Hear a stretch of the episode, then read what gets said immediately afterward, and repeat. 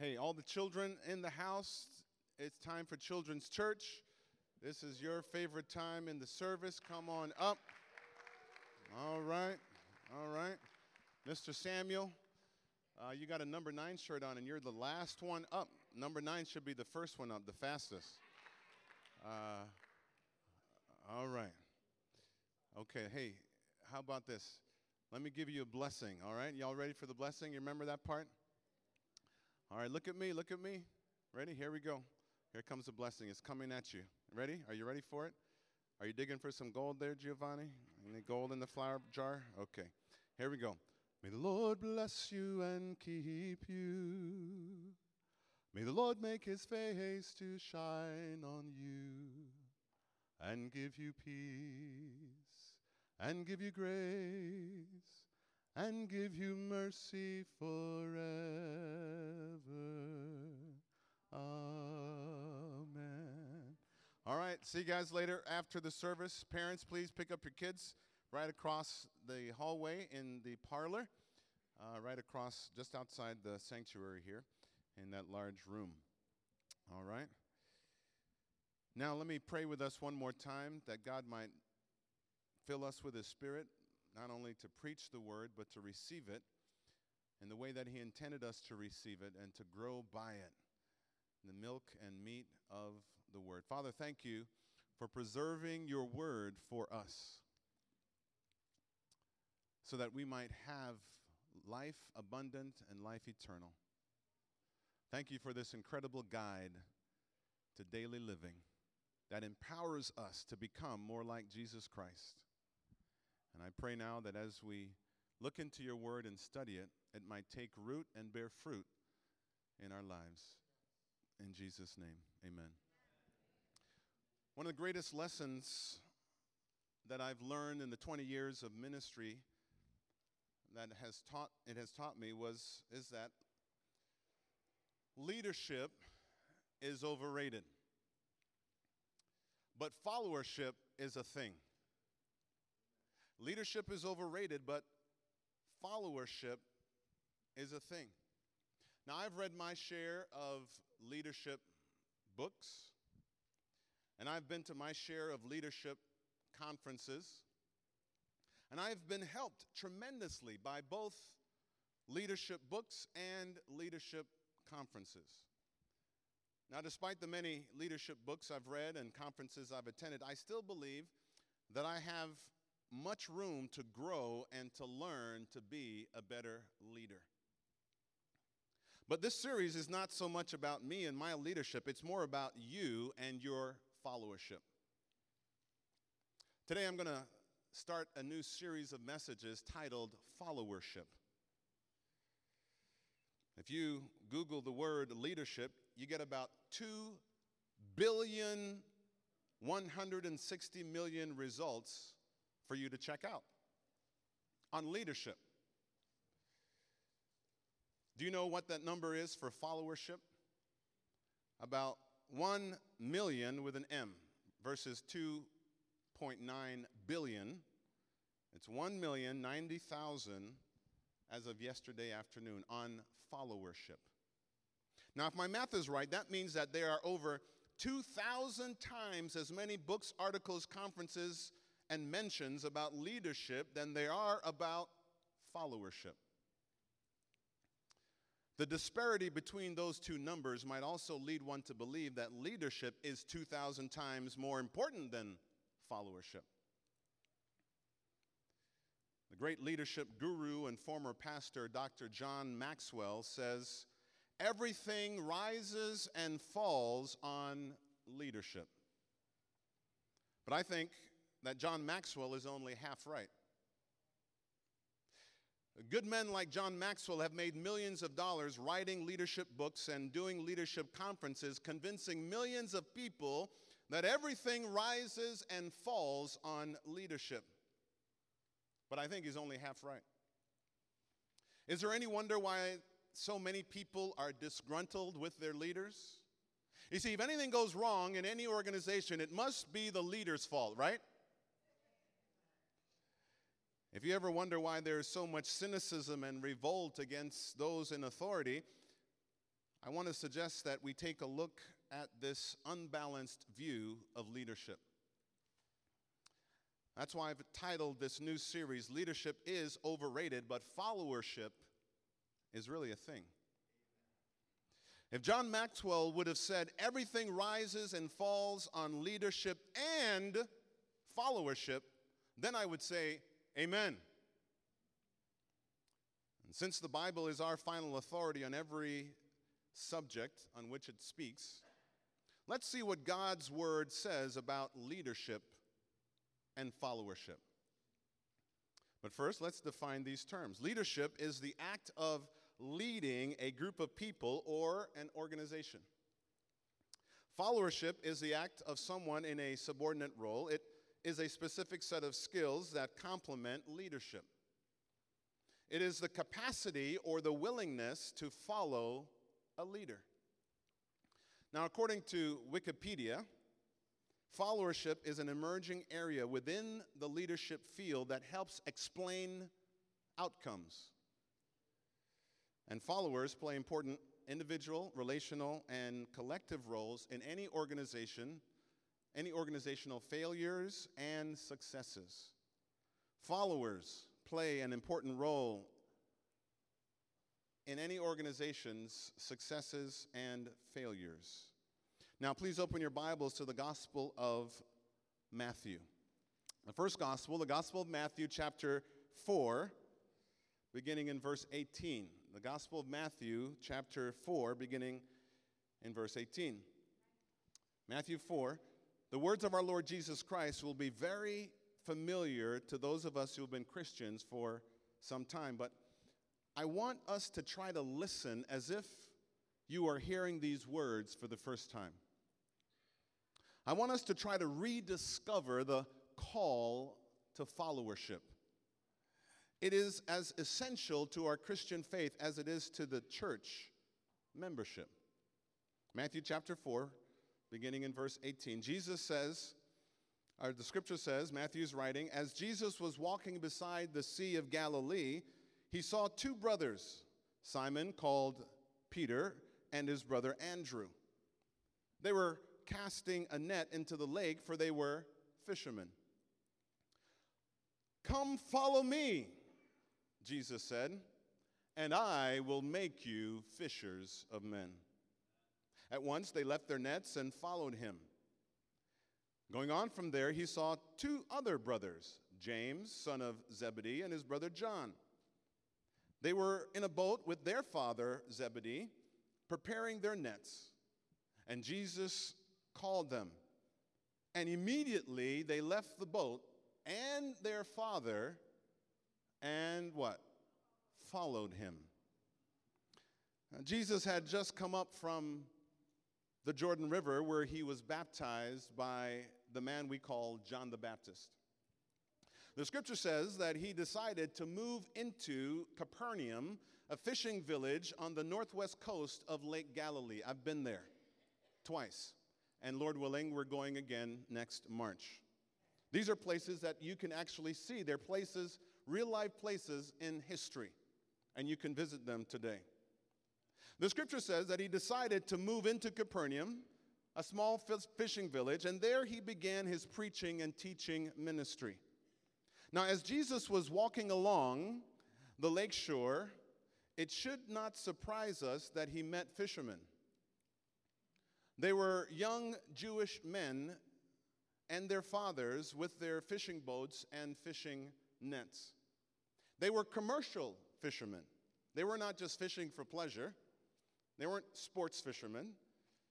That was what they did for a living. And Jesus suddenly walks up to them and calls out to Simon Peter and his brother, hey, brothers, come follow me. Now, did you notice what Jesus did not say? He didn't say, hey, brothers, come and lead with me. He didn't say, come and join my leadership academy and I will make you an M B A graduate. That's not what he said. And yet, remarkably, the Bible says, at once they left their nets and followed him. It's incredible. absolutely incredible. How many of you would do that for Jesus?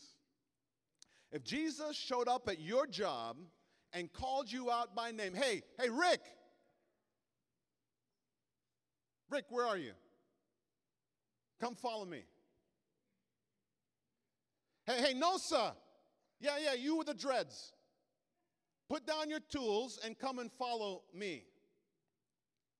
If Jesus called you out at your job to leave it behind and to follow him, would you do it? Huh. Some say yes. Don't say that too quickly. Now, to be fair, you have to understand the cultural background of this text. In ancient Israel, and still to this day in certain Orthodox Jewish congregations, the rabbis, who were the spiritual leaders of the day, were one of the most revered and respected men in the community. They were revered and respected because of their godly life, their wisdom and knowledge of Jewish history, Jewish traditions, Jewish laws, and of course, the Hebrew Bible. And these rabbis had schools where they taught young men who would also become rabbis in due time. You know, the thing that about these rabbinic schools where that you could not apply. It's not like colleges and universities today when if you want to go to school, you apply. You fill out the application, you take the initiative, you go on a visit, orientation and all that. There was no application process to get into the rabbinic schools in Jesus' day, and the same is true today. You had to be invited in by the rabbi himself. And it was a great honor to be chosen by the rabbi. It was huge. The rabbi didn't notice you and see some potential religious future in you. You would not be invited to join his school.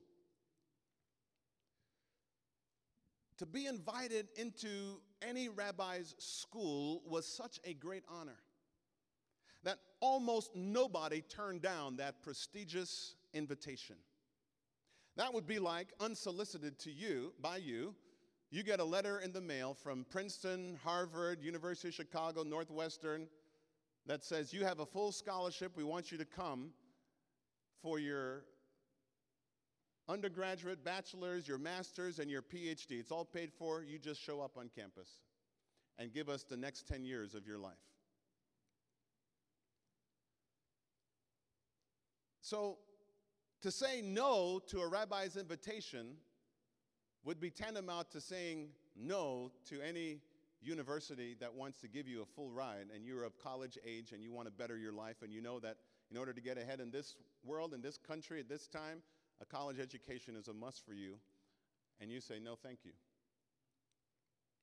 So apparently Jesus was already recognized by these brothers as a rabbi, and they immediately snapped up the opportunity to follow him into his rabbinic school. Now, interestingly, Jesus had a school without walls. In verse twenty-one and twenty-two, even James and John had the same immediate response to Jesus' invitation. And they were literally in the boat with their father Zebedee. And the Bible says that they left their boat and what else? And their father. Left daddy running the business by himself. After he done raised these kids, paid for, you know, fed these kids, housed these kids, and trained them up in the business, Jesus is just going to come along and snatch away the best, most faithful workers in the family business? Oh, no, he didn't. Yes, he did. Incredible. In Matthew chapter eight, we have an account of two other men who offer themselves to be disciples of Jesus. Very interesting, different dynamic here. Matthew chapter eight, let's look at that account. Matthew chapter eight, beginning in verse nineteen. Matthew chapter eight, beginning verse nineteen. Then a teacher of the law came to him and said, Teacher, or Rabbi, I will follow you wherever you go. How about that, like some of you just said to the question, would you, if Jesus came to your job and called you out by name and said, come follow me, would you go? Some of you said, a couple of you were bold enough to say yes. That's good. I mean, I'm, I, I love your heart, but watch what happens to these guys. Jesus replied, foxes have no holes, have holes, and birds have their air, of the air have nests, but the Son of Man has what? No place to lay his head. Foxes have their holes, their dens, birds have their nests, but this guy, this rabbi, I don't even have a building, which is a school building for you. My school is in the open air, and my house is in the open air, and my toilet and bathroom, that's it's out here. Scratching his head now. Now we hear crickets. It's crickets chirping now. Another disciple said to him, but Lord, first let me go and bury my father. But Jesus told him, follow me and let the dead bury their dead. How about that for an answer? That's cold right there, isn't it? That's just cold. Some of you didn't know that Jesus was cold like that, did you? You thought Jesus was warm and fuzzy, gentle Jesus, meek and mild. That's the song we learned in Sunday school. Jesus was tough. He was radically tough when he spoke to his disciples and said, come follow me. It was no joke. So imagine if Jesus came to Uptown and, and you heard he was here doing all kinds of amazing miracles. You showed up to see them for yourselves and to hear his inspirational and profound messages. You're blown away, and so you say to yourself, I'm going to introduce myself to this dude, and I'm going to join his team because I'm sure that he could use a guy like me on his team. So after your introduction, you offer your services, and he looks at you and says, so you want to join my team, huh? You want to join my team? Great. Okay, well, let's see. Uh, while I'm in Uptown this month, I'm going to be staying in Tent City under Lakeshore Drive. Next month, I'll be ministering downtown, and you're thinking, oh, that's great. Uh, so where are we going to be staying down there? At the Four Seasons? The Marriott? Trump Tower? No, uh, we're going to be under Lower Wacker Drive downtown. Then in November, I'm going to be on the west side in Garfield Park. And we're going to eat whatever we can catch in the lagoon there in Garfield Park, and we're going to sleep in the tents under the stars in Garfield Park and listen to the gunshots all night. And then in December, right around Christmas time, we're going to be on the south side in Inglewood. Inglewood? South side. How many of you come and are going to follow Jesus then?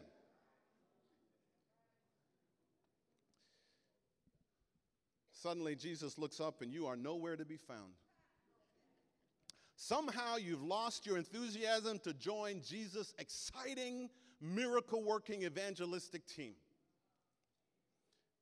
It must have been something he said that turned you off or maybe offended you. Well, Matthew said that the other, another dude, he gave it a try.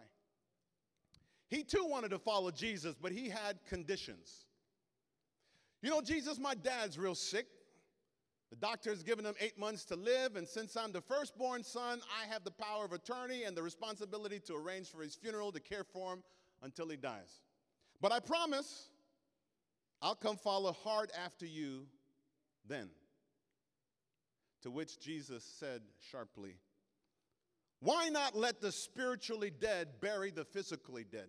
That's what he's saying when he says, let the dead bury the dead. Jesus switches up on him and uses spiritual metaphor, spiritual language to say, let the spiritually dead, those who are outside the kingdom, take care of burying the physical dead because they don't have better things to do. They, they're not focused on eternally, internal principles and eternal goals and eternal perspectives. So let the dead bury the dead. How many of you would be offended if Jesus responded to you that way? about your mother and your father? How many of you would write the check to, to uh, help fund his, his campaign, his evangelist ca- campaign in your city after a response like that? How many of you would show up at his prayer meeting on Wednesday night after he looks at you and says, "Let the dead bury the dead, you come follow me," and your father has terminal cancer, and you want to hang out with him and make sure he dies in peace and take care of him and bury him, put him in the ground, and then come follow? What is wrong with that?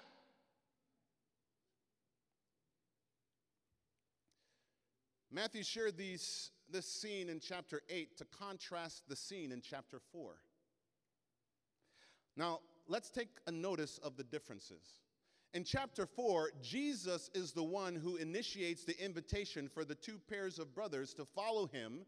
And the Bible says, immediately and without reservation, they left everything to follow Jesus in a totally committed relationship without reservations.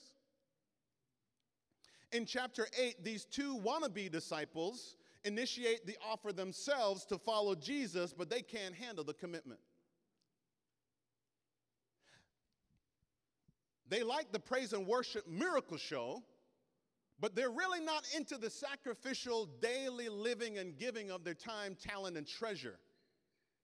They want to follow Jesus on their own terms, not his. Now think about yourself. Your own Christian life. Which of the two sets of followers are you most like? Matthew four followers or Matthew eight followers? You be the judge.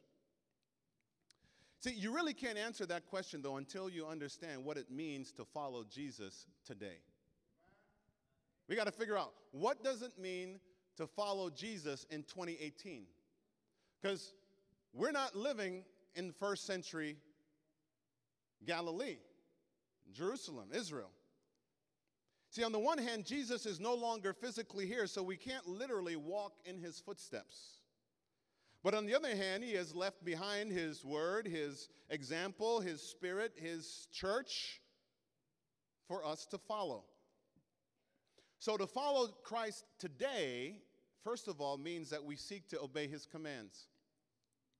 We seek to obey his teachings, his examples that are all found in the Bible.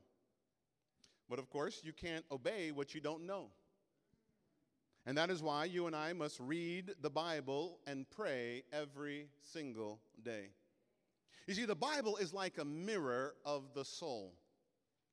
How many of you seldom, if ever, leave your home without looking first in the mirror? Checking yourself out, right? See, see, the purpose of the mirror is to give you an accurate reflection of yourself so you can make the necessary adjustments to yourself before you go public in the morning, right? Amen. Now, some of you here today forgot to look in the mirror before you left home. And I can tell you, from here, my vantage point is clear. I can see every single one of you, and I can tell you that some of you did not check the mirror this morning before you left the house. Now turn to your neighbor and see if you can spot him. Now if you spot one, if you spot one, be, be gracious, be gracious. Just lean over gently and whisper, "Let me help you fix your collar. You got a booger on your nose, hanging from your nose. Let me help you." See, the Word of God is the perfect reflection of Christ, and so every day when we stand before it, we can see what we are supposed to be like before we go public. And if we take a look in the Word before we leave the house, we can make adjustments so we don't embarrass ourselves, our Christ, and our church. And oh, by the way, the adjustments we make are, there's another name for those. It's called confession and repentance. We talked about that last week in our final message on how to be filled with the Holy Spirit. The adjustments we make daily after looking into God's Word and realizing that our, our, our life, our soul, our attitude, our mind does not line up with what we see in God's perfect Word, we make adjustments. we confess our sins and, and we repent of our sins before we move forward and leave the house for the day. And oh, by the way, the adjustments we make are also for those who live inside our homes. It means that we need to look at our spouses and sometimes confess and repent. We have to look at our children and sometimes confess and repent. We have to look at our parents and sometimes confess and repent. We have to look at our siblings and sometimes confess and repent. Because if the gospel doesn't work at home, it ain't going to work at work. And it ain't going to work at church. You're not fooling nobody. You can dress up and look good on the outside, but if that gospel is not transforming your inside, you might as well be running around naked. Because like my brother David Onuoha likes to say, God sees beyond our faces. He sees beyond our nice clothing and jewelry. He sees us for who we really are. I know the Lord Jesus also left his Holy Spirit to dwell inside us, to lead us, to prompt us, to strengthen us, to walk in the truth daily. And then we have each other in the church. The church is not just an authorized institution of Christ, but an anointed organism, the body of Christ. That's who we are. And Christ has anointed and appointed leaders in his church. Now, if there are leaders in the church, that means by definition there must be followers. And both leaders and followers in the church are all ultimately followers of who? Jesus Christ. And that's why the Apostle Paul could say to the church in Corinth, "Follow me as I follow Christ." No Christian church member is ever called to follow a church leader who is not following Christ. That's the only time you should rebel against your church leadership, is if you can point to a passage or principle in Scripture that says you're wrong, and here's what the Bible says about this. And you do that privately. That's how followers are to follow and even admonish their leaders when necessary. A good follower is one who can read and understand the Bible for themselves so that they can discern truth from lies, right from wrong, and they will not fall into the trap of blindly following unethical or ungodly leaders. In other words, how many of you remember the name David Koresh? Crazy cult leader in Texas, Waco, right? And then before him, there was that other guy in, that in Central America who caused people to drink poison and, right? Jimmy Jones. Crazy. How is it that these people could have followed these leaders into an inferno death or into drinking poison and dying? Because they were not reading the Bible. They were blindly following a man that was misguided, men who were misguided, men who were not filled with the Holy Spirit. That's not the kind of followership that we're talking about. And that's not the kind of followership that Jesus is talking about either. Everything Jesus did and said could be backed up by the Bible that the people had to read at that time, which was the Old Testament. Now we've got both testaments, the Old Testament and the New Testament, and that's another reason why you need to be reading your Bible every day. And you need to learn how to study your Bible. Because I'm a human being and I can make mistakes. Or I can intentionally and unethically lead you down some path of destruction. So we're not talking about that kind of blind followership that does not question authority. We're talking about a followership that is under the leadership of the Holy Spirit, guided by the Word of God. Look at Matthew. Let's go back to Matthew chapter nine. You'll see an example of what I'm talking about. Matthew chapter nine, beginning in verse nine. As Jesus went from there, he saw a man named Matthew sitting at the tax collector's booth.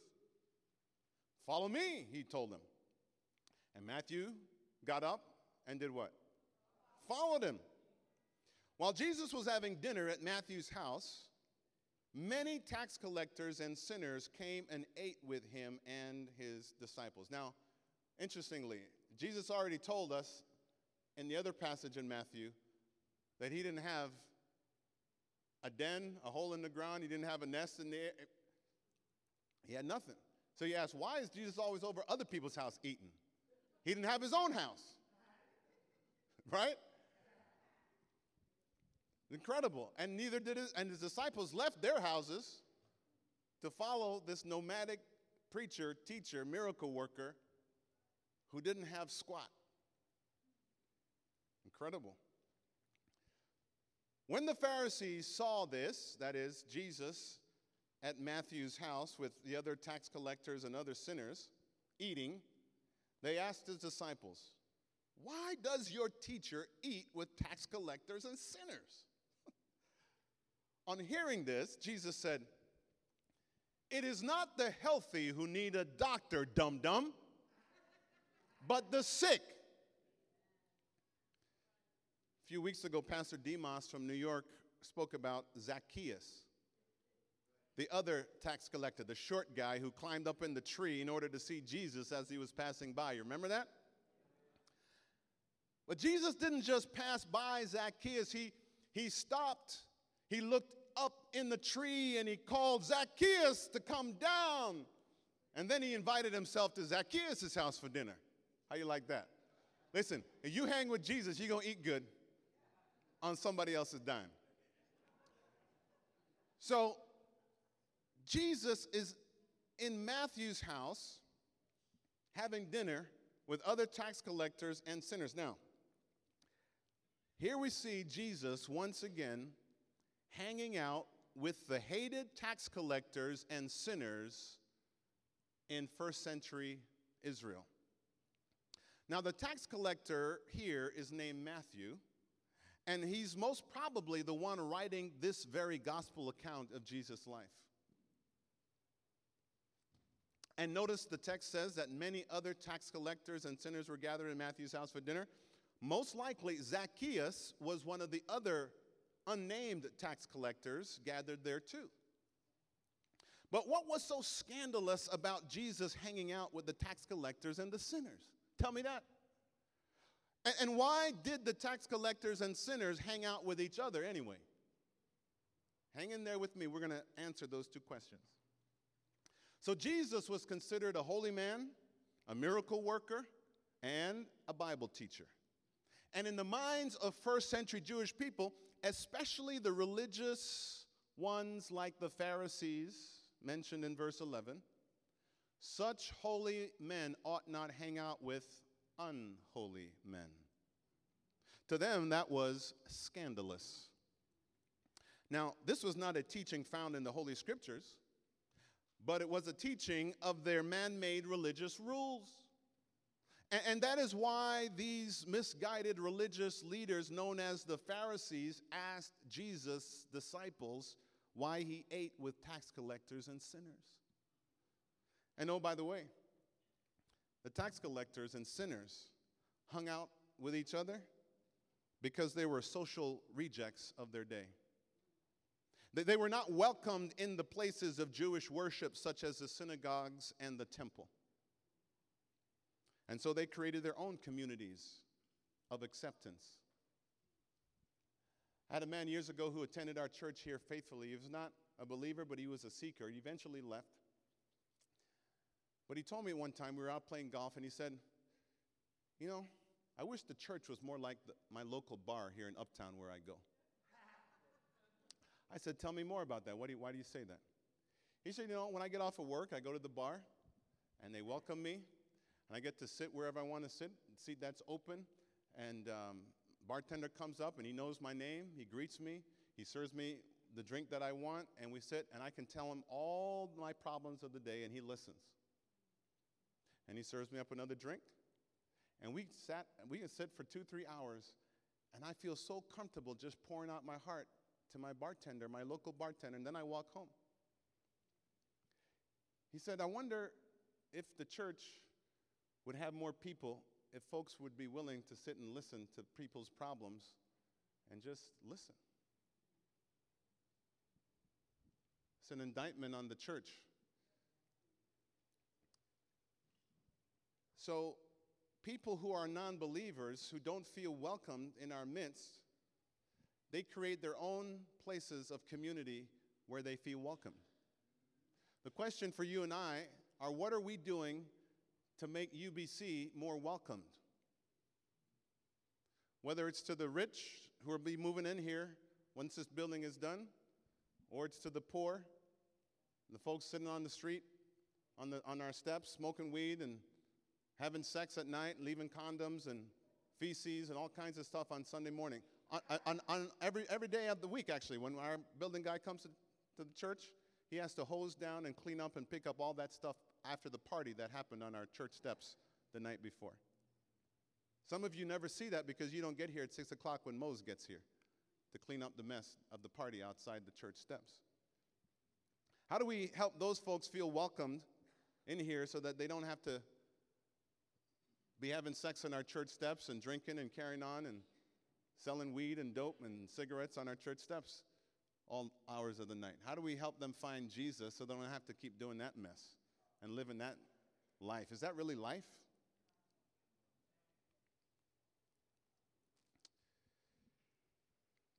They followed Jesus. These disciples followed their fearless leader into places they would have never gone without him. And they followed Jesus into relationships that they would have never entered into without him. Unless, of course, like they were like Matthew and Zacchaeus, who were saved out of those sinful places and relationships and then turned around and went back there to save their former friends, or maybe they're still their friends, who are, whose eyes had not yet been opened. Did you notice Jesus' response to the question of the Pharisees? Jesus says, don't you realize it's not the healthy people who need doctors, the sick ones do. Jesus was referring to the spiritual sickness of the sinful soul. Now, of course, the Pharisees were just as sick as everyone else. And maybe even more so because they couldn't see their own terminal sickness of sin. They were too busy judging everybody else's sin, and they couldn't see their own filthy hearts. And so most of them remained unchanged, the Pharisees and the Sadducees. They died self-righteous and unrepentant and ended up in Christ in a Christless eternity. Warning, do not be like the Pharisees and the Sadducees. Don't come to church and sit in judgment of the pastor's message and the music or the ministries without letting the message and music and the ministries challenge and change your own life first.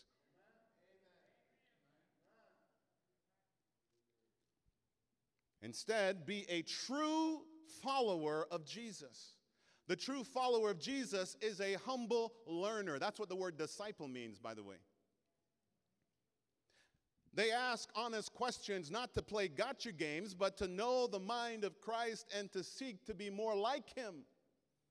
The true follower of Jesus doesn't go to church to sit in judgment of others, but to serve others, to follow the biblical vision and mission of the church and to help fulfill it.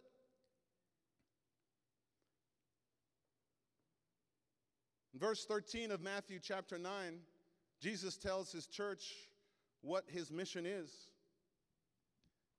And those are those who are his true followers are called to fulfill it. Did you see what he says? But go. Go and learn what this means. I desire mercy and not sacrifice, for I have not come to call the righteous but sinners. The truth is, everybody is a sinner. But there are those who are so self-righteous, they don't even see their own sin because they're too busy judging everybody else's. The Bible says there's no one righteous, no, not even one. And Jesus knew that. And so whether we are rich or poor, educated, uneducated, red, red, yellow, black, or white, we all are in need of Christ's forgiveness. But most people are so self-righteous. Most people even though they don't realize it, they're more like the Pharisees. They sit in judgment of others, and they can't even see their own sin. And so we, we his followers, are called together to be sent out into the world, our schools, our offices, our factories, our neighborhoods, to share the glorious riches of Christ Jesus, so that people will see just how morally and spiritually bankrupt they are without him. And so, if you want to be a member of Jesus, of this church, here's what we ask you to do. If you want to be a true follower in this church, we ask you to get behind these four pillars: prayer, worship, discipleship, mission. If you're already a member of this church, ask yourself this question. Do you pray in your prayer closet? How regularly? Do you come to our public weekly worship or prayer meeting? How often? If you're not doing that, you're not a good, true follower of Jesus in this local church, because we've decided that these are the four pillars of our strength, of our church, and the growth of our church. If you're not here regularly in worship on a Sunday morning and helping to participate in some way in worship, you're not a true follower of Jesus in this church. If you're not making disciples, helping somebody else grow in their faith, and you're not being discipled yourself, you're not a true follower of Jesus in this church. And if you're not on mission, sharing the gospel with other people, if you're not praying for missions and missionaries, if you're not going on mission trips, whether it's here in this uptown or around the world seeking to spread the news of Jesus Christ, you are not a true follower of Jesus in this church. See, we need to stop playing games and calling ourselves, I'm a church member. This is, I love my church. This is U B C. I love this church. I love how many people gather here from all over the world. This is great and it's wonderful. But if you're not following the vision and the mission here, you are not a true follower of Jesus in this church. And so I'm going to invite you to do one of two things.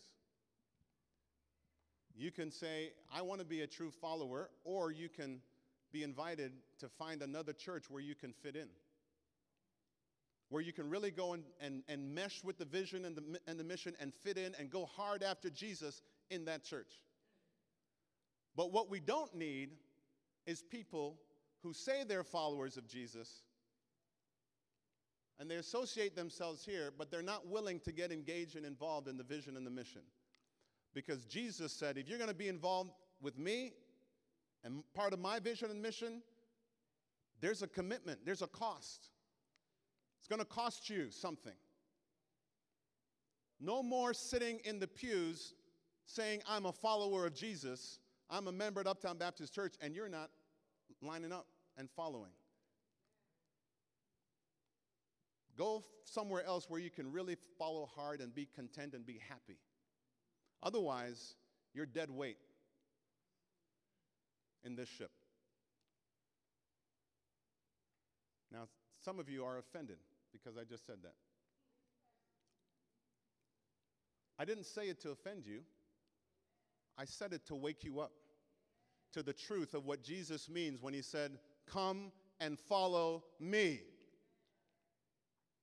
I'm trying to contextualize these messages from two thousand years ago to what it means to follow Jesus in two thousand eighteen.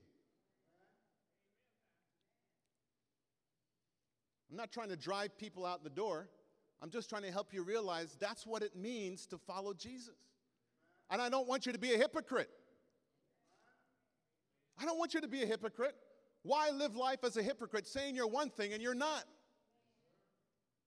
Be who you are. That's why God gave me the vision to lead this church to be a real church of the real God to the real world. Because guess what? My friend, who's no longer here, as we played on the golf course, his bartender, he sees more church fellowship in the bartender and the bar scene than in the church.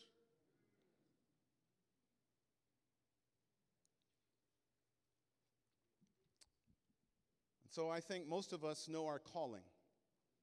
The only question is, are we answering the call?